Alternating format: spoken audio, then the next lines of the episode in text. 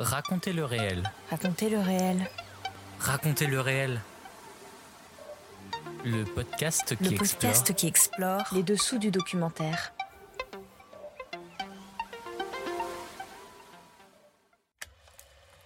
Bonjour, je suis Clément et je vous emmène dans mon univers professionnel qui est aussi ma passion.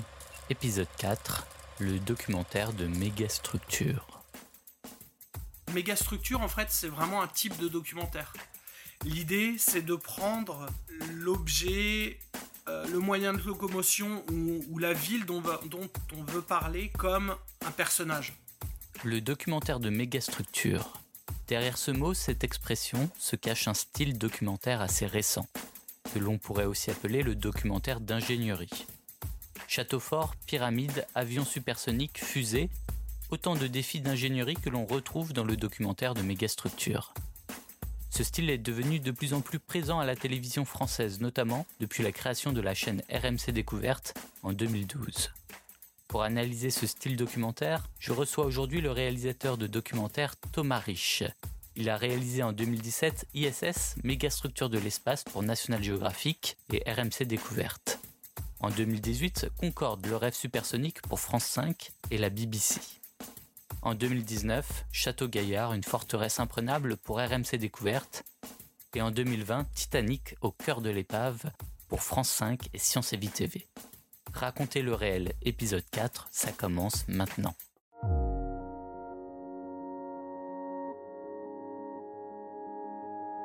C'est quand même assez difficile de travailler avec le réel parce qu'il n'est pas très saisissable. Et c'est vrai que quand on rentre dans sa chambre d'hôtel comme ça et qu'on on- on met ses bobines sur la table de, de chevet, Explorer. Et comme nous, on a des films qui sont d'un certain coût, certains, même d'un énorme coût, c'est pas pour le goût de la dépense, parce que c'est s'endetter. Et j'aime pas m'endetter, mais j'y suis bien obligé, parce que je veux surprendre, parce que je veux être dans la, la- la folle aventure de la vie de, de ces animaux. Raconter. Moi, j'ai tendance à valoriser les gens que je filme, des gens de la rue, des, des- des tout le monde. Et je les valorise en les écoutant, en montant leurs propos. Les gens deviennent des héros, des héros de leur village, de leur endroit. On met les gens en valeur, on a envie que les gens qui vont au cinéma les rencontrent. Défendre. Moi, je voulais faire un film activiste. Donc, c'était un film qui était là pour, euh, pour amener de la connaissance, enfin, pour avoir un peu plus, amener l'écologie au cœur des consciences. Transmettre. Ce qui m'intéresse davantage, si vous voulez, c'est la réaction des gens eux-mêmes. C'est la réaction des gens eux-mêmes. Pourquoi? Eh bien, c'est que euh, les cinéastes, les cinéastes qui viennent faire des films dans ces pays, ne se rendent pas compte qu'il peut exister un dialogue absolument extraordinaire entre les gens qu'ils étudient ou qu'ils filment et eux-mêmes. Et que ce dialogue vient justement de ce moyen miraculeux qu'est le film. Le documentaire se dévoile Dans raconter le réel. dans Raconter le réel.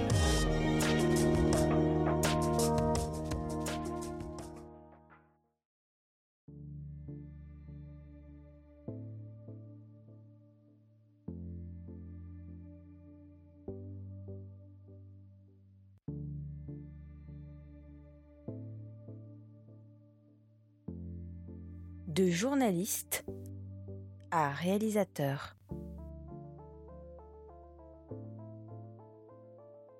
Je n'ai jamais vraiment rêvé d'être réalisateur de documentaire.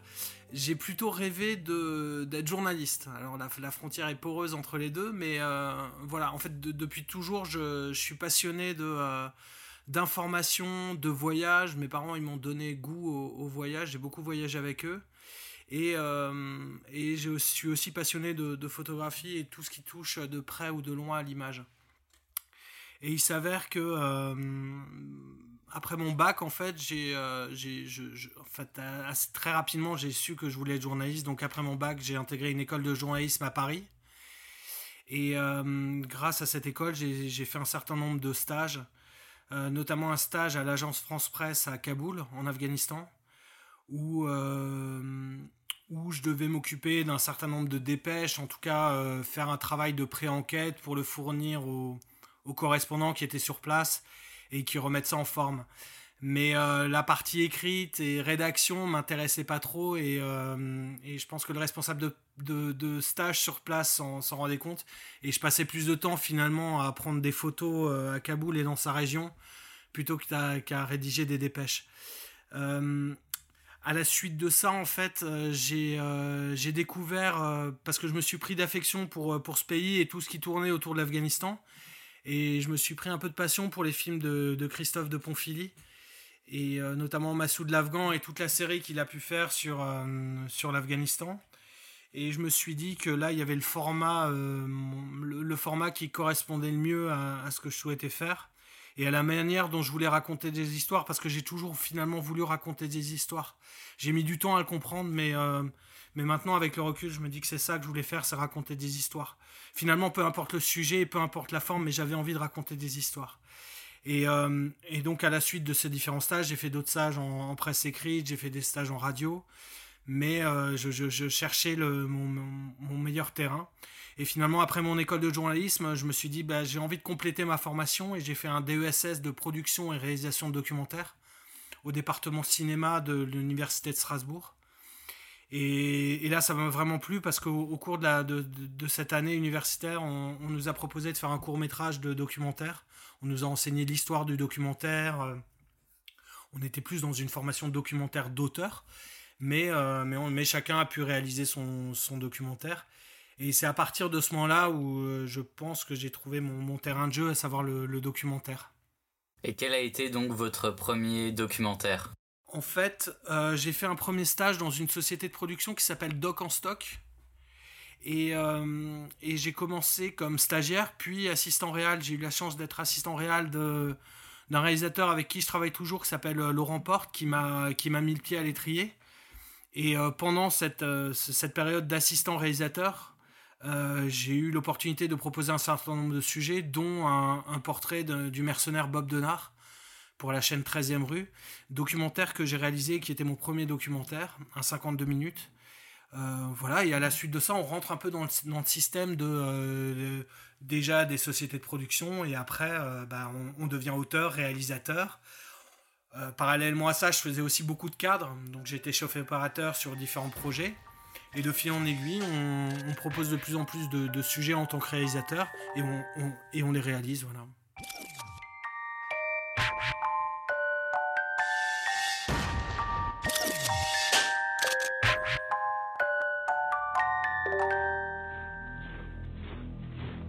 Gilbert Bourgeot, Henri Thomas, Saïd Mustafa Madjou, Mogonga.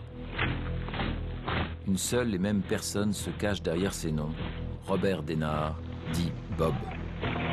Il est le plus connu des mercenaires français. Il a traversé les époques, les continents et les conflits.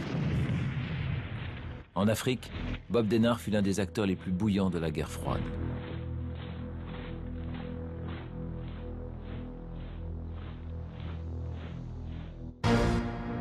Les batailles, c'était avec et sans bavure. 40 ans de combat pour de bonnes et de mauvaises causes. Il a fait le coup de feu, il a tué, directement ou par personne interposée. Du sang sur les mains, Robert Denard en a forcément. La guerre, c'est la guerre. Mm. Hein, si tu tues pas, tu es mort. Parce que celui d'en face, il, te tire dessus aussi. J'en ai laissé quelques-uns derrière moi. Alors donc, euh, ça, il faut pas toucher, c'est pas la peine. Il hmm? ne faut pas me, piquer avec ça. C'est trop euh, sérieux, je dirais. On ne peut pas revenir sur le destin. C'était un extrait du documentaire Bob Denard, Profession mercenaire, produit par Doc en Stock pour 13e rue en 2005 et réalisé par mon invité du jour, Thomas Rich.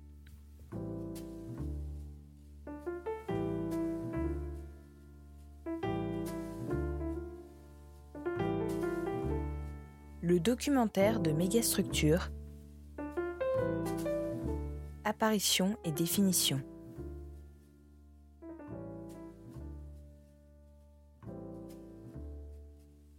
le documentaire de mégastructure. Derrière ce mot, cette expression se cache un style documentaire assez récent que l'on pourrait aussi appeler le documentaire d'ingénierie. Thomas Rich, vous êtes spécialisé dans vos dernières réalisations dans cette thématique que l'on pourrait définir comme des défis d'ingénierie présents au passé, tels que les châteaux forts au Moyen Âge ou le Concorde dans les années 60. Pourquoi s'être spécialisé dans ce style documentaire et depuis quand? Alors, tout de départ, en fait, j'ai fait beaucoup de sujets de société. J'ai fait euh, deux documentaires qui parlaient notamment de la question des, sans-abri ou des personnes sans-abri ou du mal logement. Euh, j'ai fait aussi un certain nombre de documentaires euh, en immersion en Afghanistan sur des problématiques, on va dire, plus sociétales. Et petit à petit, en fait, euh, je me suis intéressé de plus en plus à des sujets, on va dire, science, technologie ou mégastructure. Tout ça, en fait, cette, ce glissement vers ce genre de sujet a eu lieu au moment où des chaînes comme RMC Découverte sont, sont apparues dans le, dans le paysage audiovisuel français. Et il s'avère que euh, RMC Découverte, quand ils ont débarqué euh, sur toutes les chaînes françaises, bah, ils sont devenus euh, ils sont devenus un acteur, un acteur majeur. Et, et, du coup, comme on fait aussi ce métier pour, pour en vivre, bah, on a tendance aussi à proposer ce genre de sujet parce que cette chaîne avait une certaine, et a toujours une certaine réactivité pour vous dire oui ou non à un projet. Et c'est des documentaires où on sait qu'on va commencer, par exemple, au mois de février et on terminera trois mois plus tard. Euh, c'est des documentaires qui sont euh, très formatés. Mégastructure, en fait, c'est vraiment un type de documentaire. Euh, ça a été insufflé par Nageo et Discovery Channel, qui sont vraiment des chaînes de référence sur cette thématique des mégastructures. L'idée, c'est de prendre l'objet, le moyen de locomotion ou, la ville dont, on veut parler comme un personnage. C'est-à-dire, on va essayer de personnifier un objet ou quelque chose qui a une utilité et quelque chose qui est euh, forcément très grand, d'où le, terme de mégastructure. Euh, bien sûr, il y a des gens qui vont en parler, il y a des gens qui interviennent dans ces mégastructures, sinon elles n'existent pas. Il y en a qui, vont la construire, il y en a d'autres qui vont tout faire pour la mettre en œuvre. Mais euh, voilà, en fait, ce, terme de mégastructure. le, le, premier mégastructure que j'ai fait de mémoire, c'était, bah, on peut parler de portrait d'un sous-marin euh, c'était un sous-marin nucléaire d'attaque qui s'appelle le Ruby. Euh, et, donc en fait, on m'a demandé simplement, le, pitch est simple, c'est comment fonctionne, comment est fabriqué un sous-marin nucléaire d'attaque et comment il fonctionne. Donc c'est relativement simple, on va aller dans une usine où, on fabrique ce genre de, de sous-marin et après on va négocier avec la Marine nationale pour passer un peu de temps pour expliquer comment il fonctionne. Voilà. Moi j'ai toujours voulu en fait, dans ces documentaires, essayer de raccrocher quand même l'humain, en fait. C'est ça qui m'intéresse, et euh, vraiment euh, quels sont les moyens humains mis en œuvre pour faire fonctionner ces mégastructures.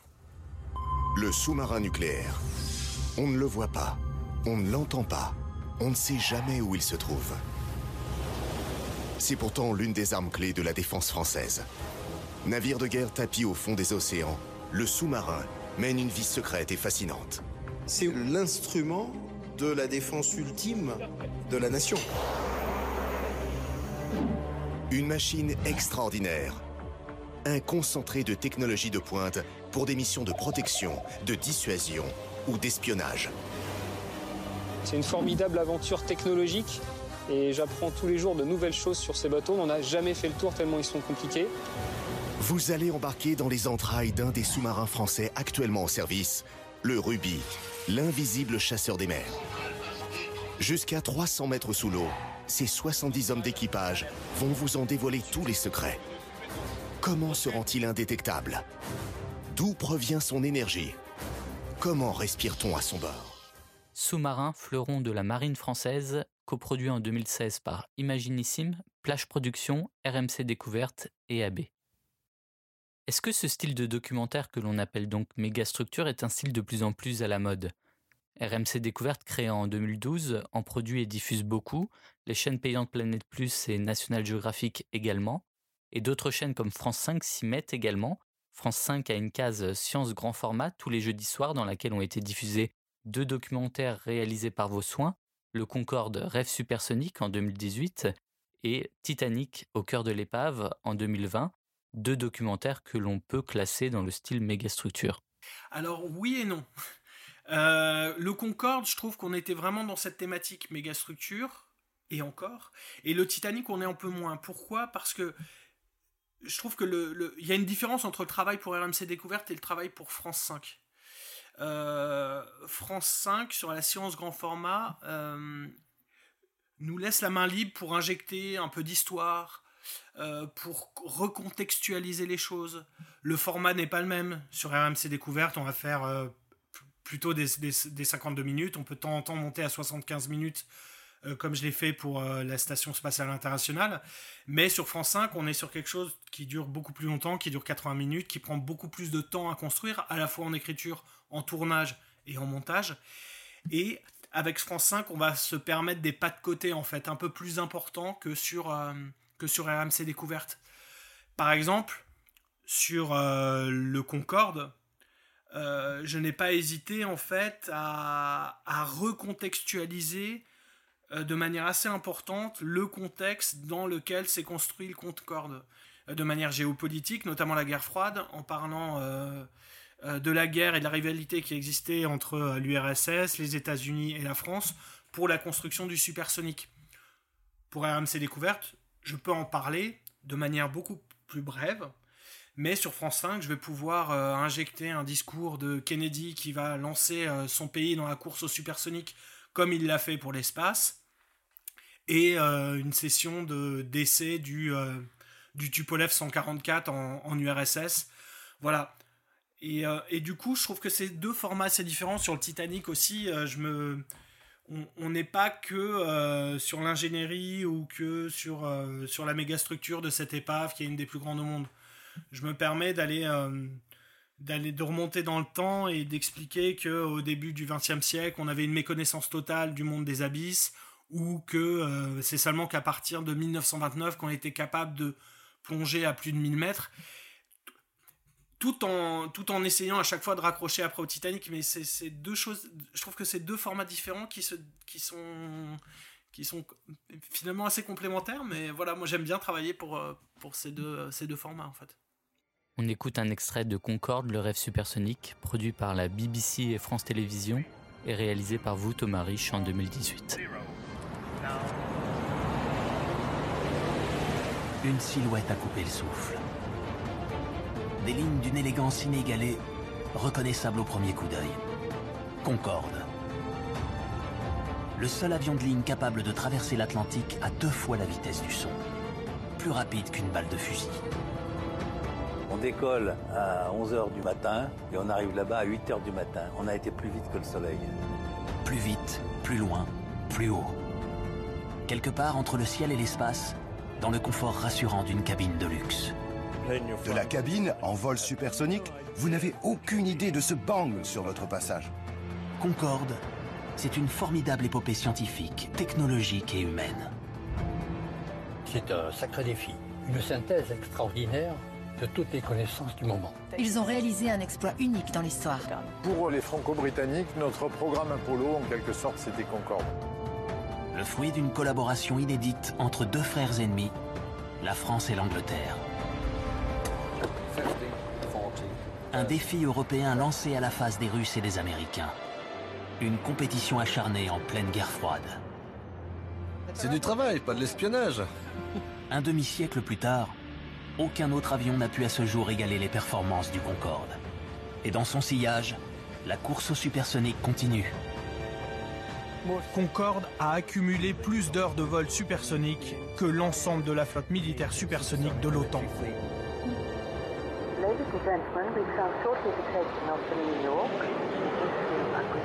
Attachez vos ceintures et bienvenue à bord pour un voyage dans le temps à deux fois la vitesse du son.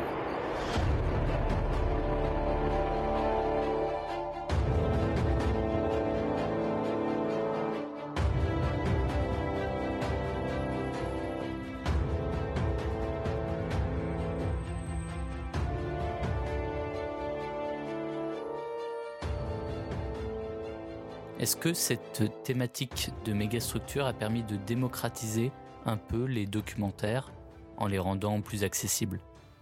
Oui, je pense, ouais. Je pense que tu as raison. Euh, pourquoi? Parce qu'en fait, on s'est calqué, mais calqué, c'est pas le bon terme.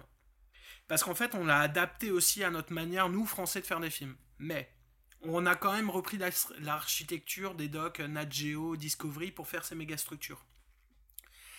Et en fait, pourquoi c'est assez, attractif ces formats? C'est parce que on rend ça, euh, rend ça assez ludique. On essaie d'être le plus pédagogique possible. En gros, à chaque séquence, on va apprendre quelque chose. Il y a une trame générale qui va nous permettre de tenir sur toute la durée du film. Et après, visuellement, on apporte des choses qu'on n'avait pas vues euh, il y a encore 5-6 euh, ans. C'est-à-dire, il y a une vraie démocratisation de la CGI avec euh, les 3D, les 2D qui sont très présentes. C'est des outils, en fait, qui maintenant sont accessibles pour des sociétés de production et pour des budgets de films sur des chaînes de la TNT et bien sûr des chaînes ex-chaînes hertziennes. Mais maintenant, grâce à ces choses, on peut, ben, on peut. Là, en ce moment, je travaille sur un documentaire sur Alésia sur le site d'Alésia. Et euh, il reste pas grand chose finalement de la bataille d'Alésia, mais d'ores et déjà, je sais que grâce à la 3D, on va pouvoir reconstruire euh, la bataille d'Alésia, euh, les mouvements de troupes. voilà, c'est. et ça permet des choses. ça permet de, de, de, faire, de, réaliser concrètement des choses qu'on a dans la tête. Par exemple, sur la station spatiale internationale, je voulais expliquer quelle était l'influence de l'impesanteur sur le corps humain. Et euh, par exemple, ça permet du coup de modéliser un astronaute ou un cosmonaute, de le mettre dans la station spatiale internationale, de faire un zoom avant qui va permettre de faire. Euh, on va pouvoir traverser la, protection de la station, spatiale internationale. De, de, se rapprocher de la tête de l'astronaute ou du cosmonaute et d'aller voir euh, et d'aller voir qu'est-ce qui se passe au niveau de l'œil, euh, pourquoi il y a des problèmes de... Ils ont, les spationautes qui restent dans l'espace ont des problèmes de vue, euh, et on, essaie d'expliquer en allant là-dedans et montrer que c'est l'impesanteur qui fait pression sur euh, le sang qui est derrière la cornée, et c'est pour cette raison que ça impacte sur l'optique de, de ces cosmonautes ou de ces astronautes. Et voilà, moi je trouve que c'est un formidable outil, la, 3D, euh, et ça permet plein de choses. On peut, euh, dans le cadre d'une méga structure, par exemple sur un sous-marin, on peut euh, démarrer sur un plan très large du sous-marin, l'utiliser comme un espèce de sommaire au début du film, et dire en, simplement en, mettant un coup de fluo sur l'animation et en disant bah dans ce documentaire on va vous parler euh, de la centrale nucléaire qui est présente dans le sous-marin mais on va également vous parler du système d'armement du système d'écoute etc ça permet de, de rendre les choses plus fluides et du coup d'être euh, un peu plus captivant euh, pour le, pour le spectateur. Enfin c'est comme ça que je vois les choses.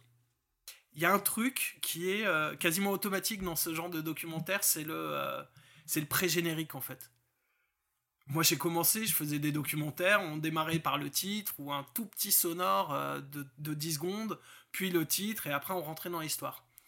Maintenant, en fait, c'est quasiment automatique, on fait 2 euh, minutes 30, voire 3 minutes de pré-générique avant le titre, et en fait, c'est un résumé de ce qu'on va voir, sans rentrer dans le détail, mais ça fait ce côté sommaire et résumé. Et ça, je crois que ça marche beaucoup et ça permet euh, tout de suite au spectateur euh, de, rentrer dans l'histoire et d'avoir toutes les clés pour ensuite suivre le film euh, de manière logique. Et il y a un autre truc qui a rendu captivant à mon avis, mais on en revient tout doucement, c'était ce rythme d'image assez soutenu, cette musique un peu épique, mais tout doucement on commence à revenir sur ça et et, euh, on, nous demande aussi d'y aller un peu moins fort sur les musiques épiques et on n'est plus à trois, trois plans euh, avec un plan euh, toutes les trois secondes. On revient un peu ça, je trouve que c'est bénéfique et maintenant on va arriver dans un espèce d'entre-deux qui va être encore plus agréable à voir selon moi dans ces sujets méga structures. Pourquoi on en revient de ces musiques épiques? C'est quelque chose qui s'est un peu essoufflé auprès du public? Je pense que ça s'est un peu essoufflé, ouais. Et je pense que on, on tend à être un peu plus subtil. Enfin, j'espère. Moi, je, vise à ça. Et je me rends compte qu'il y a certains documentaires que je revois de temps en temps avec plaisir, où, euh, on est allé un peu fort sur la musique, où euh, on va un peu trop loin dans les superlatifs. Mais euh, voilà, ça a marché. voilà, je pense que maintenant il est temps de, mettre un petit peu le frein à main là-dessus. ce qui ne veut pas dire qu'on va va pas, que ça va pas être impressionnant ou autre, mais euh, je pense qu'il y a, d'autres, euh, d'autres manières de l'être. D'où vous sont venues ces idées de documentaire? Est-ce que ce sont des projets que l'on vous a proposés? Ouais, en fait, en fait les, derniers projets sont des projets qu'on m'a proposés. Euh, on m'a proposé des thématiques ou euh, des grandes marques, ce qu'on appelle des marques, Concorde, Titanic. On m'a dit ce serait bien, les, producteurs en l'occurrence m'ont proposé ces sujets et m'ont dit ce serait bien que Thomas qu'on traite ce sujet ensemble. Après, partant de ce constat, il y a tout un travail à faire qui est euh, bah, Titanic, des documentaires sur le Titanic, il y en a eu euh, des dizaines, peut-être 50, voire des centaines. Et, et, tout le travail consiste à essayer de faire un documentaire différent des autres, Pareil sur le Concorde. Donc c'est là où j'arrive en fait. C'est-à-dire on me souffle l'idée de faire un documentaire sur le Titanic et le Concorde, mais, mais voilà, je, rajoute ma patte euh, assez rapidement pour dire on va le traiter de cette manière-là en fait. Euh, sur le Titanic, euh, c'était, je sais, sais plus comment ça m'est venu, mais c'était une évidence de parler que de l'épave. J'avais l'impression qu'on avait déjà fait le tour des raisons pour lesquelles le Titanic a sombré, qu'il y a beaucoup d'enquêtes qui ont été faites, et ça m'intéressait pas. Et vraiment, mon objectif, c'était parler de l'histoire du Titanic à partir du moment où le Titanic touche le plancher. Le plancher océanique. Et sur le Concorde, j'avais le sentiment que euh, j'avais besoin de le, raccrocher à une actualité. L'actualité, c'était euh, les projets en développement sur euh, les supersoniques qui devraient voir le jour dans les années à venir. Mais j'avais aussi parallèlement à ça, je suis passionné d'aéronautique, mais pour moi l'aéronautique ça reste compliqué et je pense que c'est toujours important d'expliquer comment vole un avion de manière très basique et encore plus expliquer comment il passe le mur du son. Donc sur Concorde, j'avais vraiment l'envie d'être très pédagogique sur des, bases de l'aéronautique. Et Château Gaillard, c'est euh, venu d'une d'une commande de, de, la société de production Z.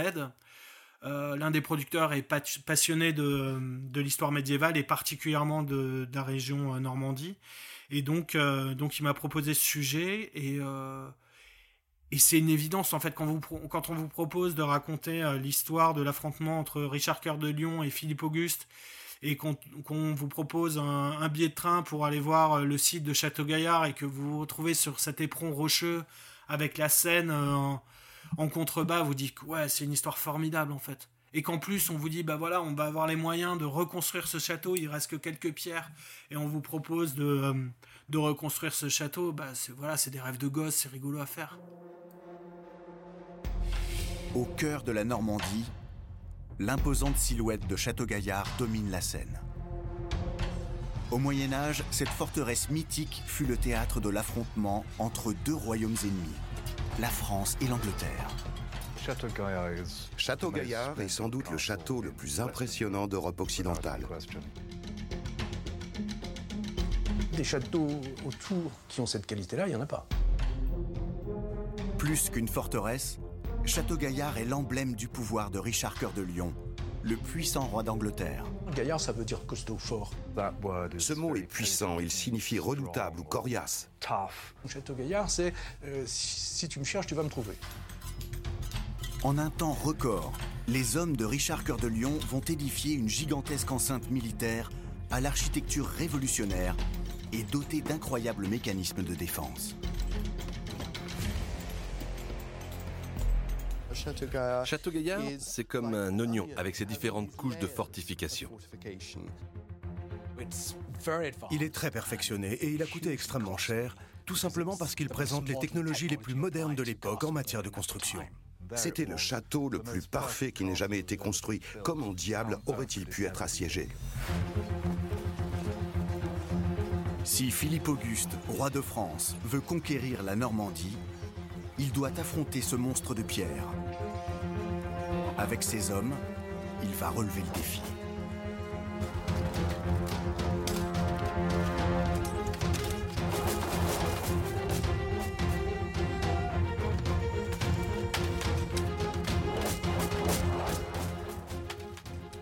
C'était un extrait de Château Gaillard, une forteresse imprenable, produit par Z pour RMC Découverte en 2019.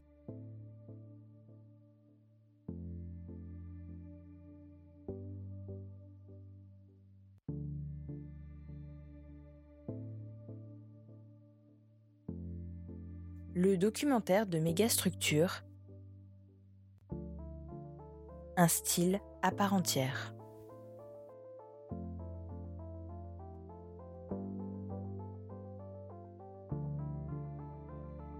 Thomas Rich, comment filme-t-on une mégastructure? Est-ce qu'il y a des techniques particulières? Château Gaillard par exemple? On peut parler de Château Gaillard. Donc, comment, comment raconter? Alors, d'abord, il faut raconter le site de Château Gaillard tel qu'il est aujourd'hui. Bah, on va faire un certain nombre de plans classiques au trépied, des plans larges, des plans serrés pour aller chercher les détails des pierres qui restent. Et on, va, on utiliser le drone pour avoir le côté immense du lieu et, se permettre des, des, zooms et des crash zooms pour, euh, pour, raconter, euh, pour raconter le site de Château Gaillard. Et après, comme je l'expliquais tout à l'heure, c'est euh, l'intégration de, de, la 3D sur le site. C'est-à-dire, là, on va se nourrir de tout le travail réalisé par les archéologues qui vont fournir énormément de documentation des plans de référence qui ont été actés par la communauté des archéologues et des historiens, que je vais transmettre avec un certain nombre de commentaires à, la société qui a fait les, 3D, en l'occurrence c'est Happy Flamingo. Et, euh, et, je, vais, les nourrir en fait de, euh, à la fois de, références sur euh, comment, à quoi pouvait ressembler le toit de Château Gaillard, en quelles pierres ont été quelles pierres ont été utilisées pour réaliser les briques qui ont permis la construction du château, quelles étaient les méthodes de fabrication, et voilà, comme ça, petit à petit, on va reconstruire le, site. Et après, pour être sûr de mon coup, euh, systématiquement, en fait, sur ce genre de documentaire, on a des conseillers historiques, techniques, euh, en archéologie, qui vont regarder le film. Souvent, en fait, ça se fait dans la dernière semaine de montage, et je vais leur fournir le film tel qu'il est, avec les infographies en 3D et en 2D, et plus mon commentaire.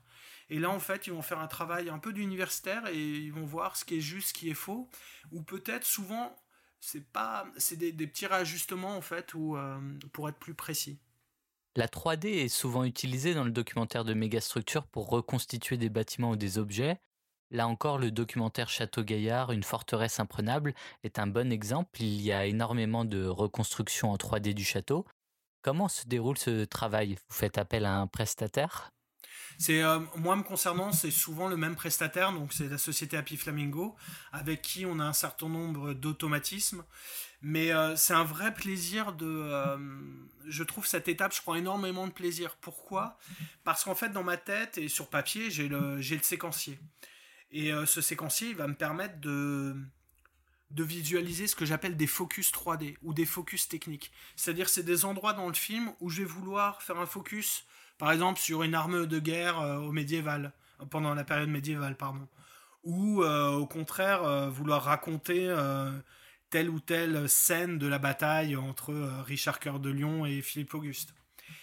Et je vais faire ce que j'appelle des briefs 3D que je vais transmettre à Happy Flamingo, où chaque animation correspond à une séquence euh, je vais les détailler en fait pour expliquer euh, comment j'explique, euh, comment j'imagine les mouvements de caméra, comment j'imagine la lumière, qu'est-ce qui va se dérouler sous nos yeux, est-ce que je vais avoir besoin de 10 secondes pour raconter telle et telle arme de guerre ou au contraire je vais en avoir besoin de 30 secondes?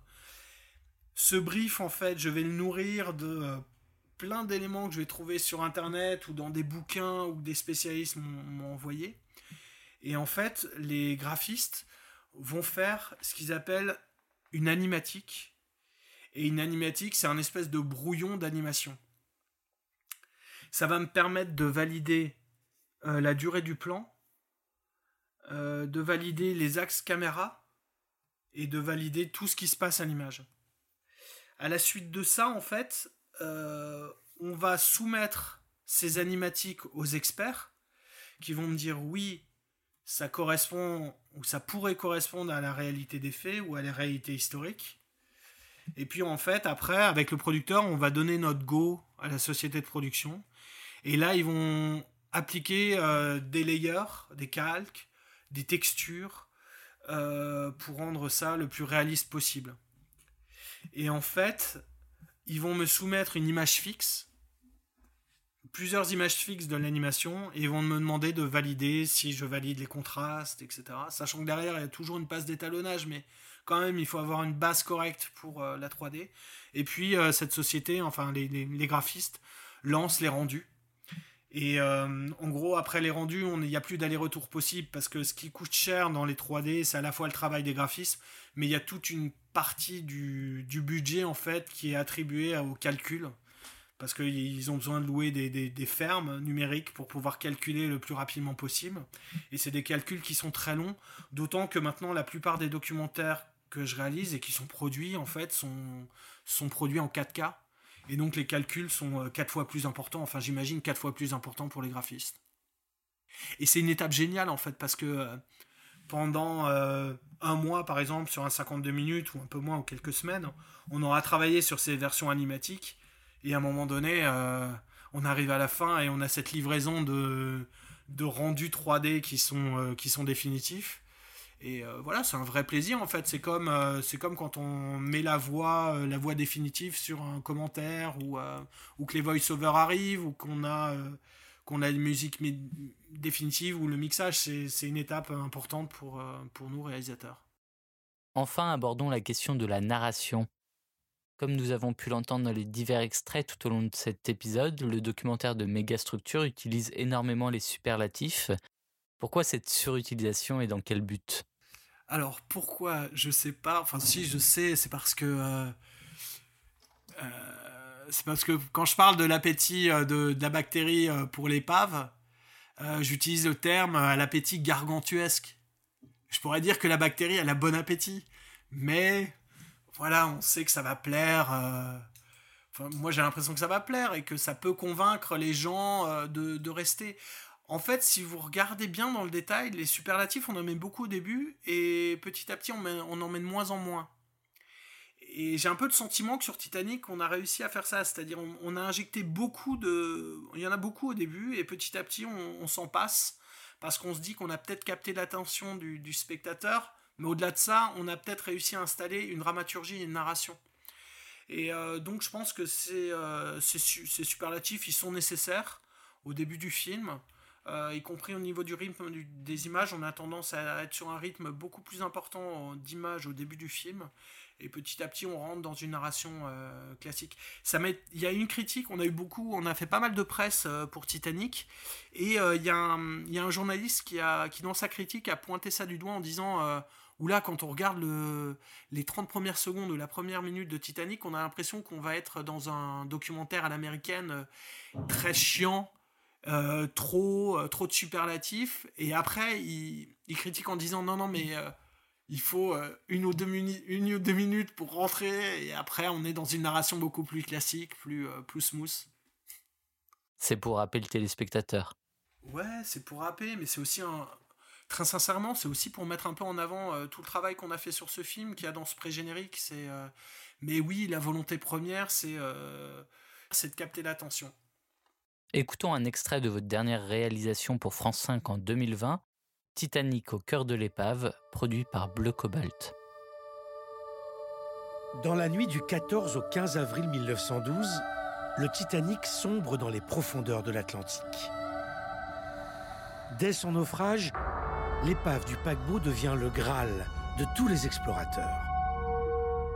Découverte en 1985,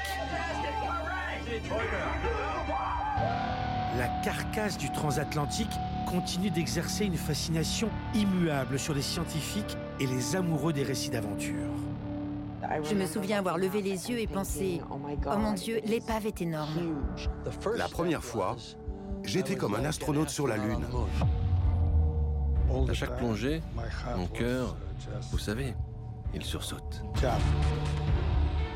Dans une obscurité totale, à plus de 3700 mètres de fond, le paquebot est rongé par d'implacables bactéries qui, chaque jour, dévorent des centaines de kilos de fer. Elles ont une seule cellule. Elles sont microscopiques et sont la cause de la détérioration de cette épave. Aujourd'hui, plus de 100 ans après son naufrage, la plus célèbre épave du monde est en danger. Le Titanic risque de disparaître à jamais.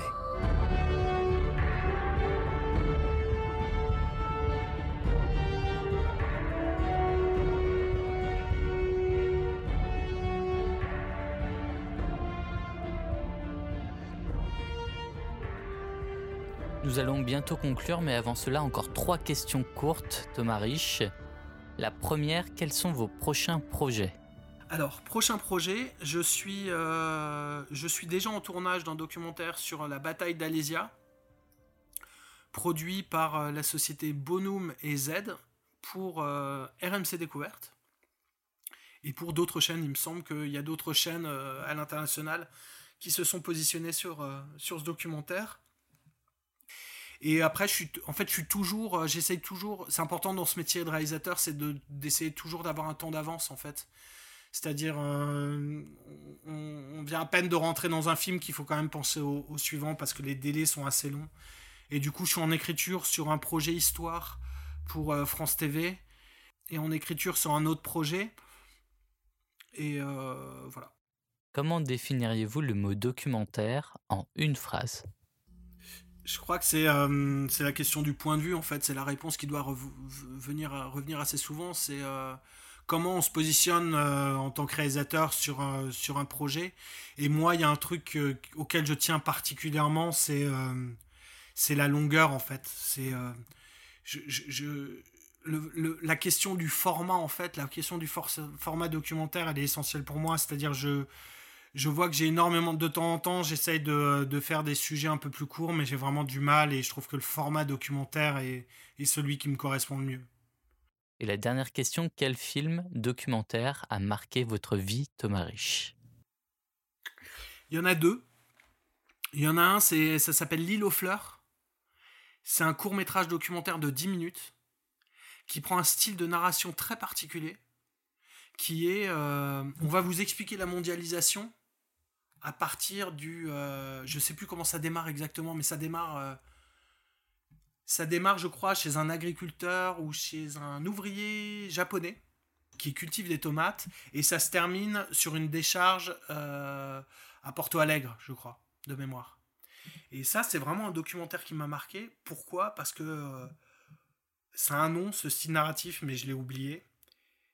Et, c'est un enchaînement logique où la, voix off a une importance considérable et l'image est simplement plaquée là-dessus, de manière un peu bête et méchante, mais c'est d'une efficacité redoutable ce documentaire. Et après, il y a un autre documentaire qui m'a marqué, et qui est le documentaire euh, qui a été cadré par un copain, qui s'appelle Itinéraire d'un enfant placé, qui a été réalisé pour Arte, par euh, une réalisatrice qui s'appelle Katie Rio Palma, et qui raconte le parcours d'un enfant placé qui vivait jusqu'à maintenant dans une, euh, une famille d'accueil. Et en fait, il s'avère que les gens, la famille d'accueil euh, sont des personnes âgées et à partir d'un certain âge, en fait, l'assistance publique n'autorise pas à ce qu'il continue de, de, garder un, enfant. Et donc, il va être euh, retiré de cette famille qui, qui, considère comme ses parents pour être placé dans une autre famille, mais en, en pendant ce temps-là, en fait, cet enfant va revoir euh, sa, sa, mère qui, qui, vit dans des conditions euh, très difficiles et qui a de nombreuses addictions. Et ce documentaire est remarquablement euh, filmé. Je trouve que la distance entre la réalisatrice, le caméraman, qui est un copain qui s'appelle Sébastien Klegler, qui a fait un travail remarquable sur, à l'image sur ce documentaire, et je trouve que la distance est juste.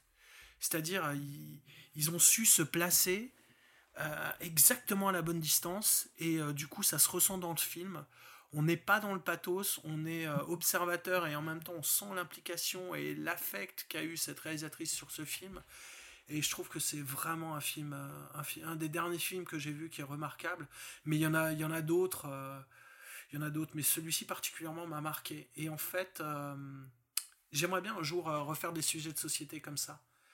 Et euh, j'arriverai pas à les faire aussi bien, c'est sûr, mais euh, en, tout cas, réessayer de le faire euh, et être vraiment au contact de l'humain pour mettre un temps de côté la méga structure pour arriver à ce genre de sujet, ça, m'intéresserait. Merci beaucoup Thomas Rich d'avoir participé à ce quatrième épisode de Raconter le réel. Nous allons conclure sur un extrait du film documentaire qui vous a le plus marqué, Itinéraire d'un enfant placé, réalisé en 2017 par Katie Rios Palma et produit par Arte France et 416 Prod.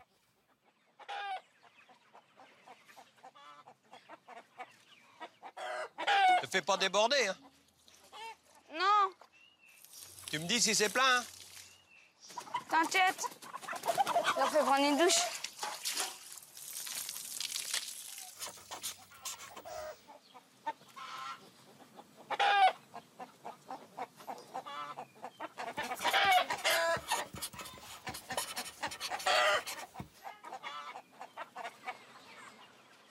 C'est peut-être pas de ma vraie famille, mais c'est euh, ma deuxième famille.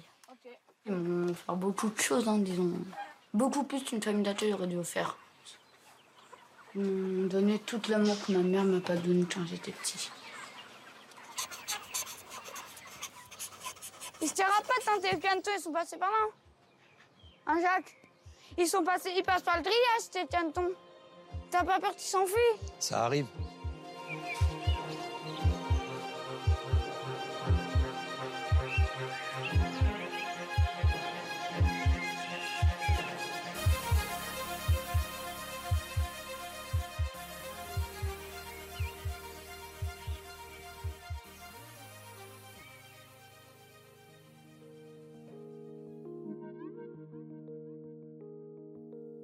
C'était Raconter le réel, le podcast qui explore les dessous du documentaire. Réalisé en 2021 par moi-même, Clément Touron, et avec l'aide de Justine Lofredo. Si vous avez aimé ce podcast, n'hésitez pas à le noter sur Apple Podcast en mettant 5 étoiles et en ajoutant un commentaire. Vous pouvez également vous abonner à la page Instagram de Raconter le réel, où vous trouverez des infos supplémentaires, des actualités et la date de sortie du prochain épisode. Je vous dis à très bientôt pour un nouvel épisode.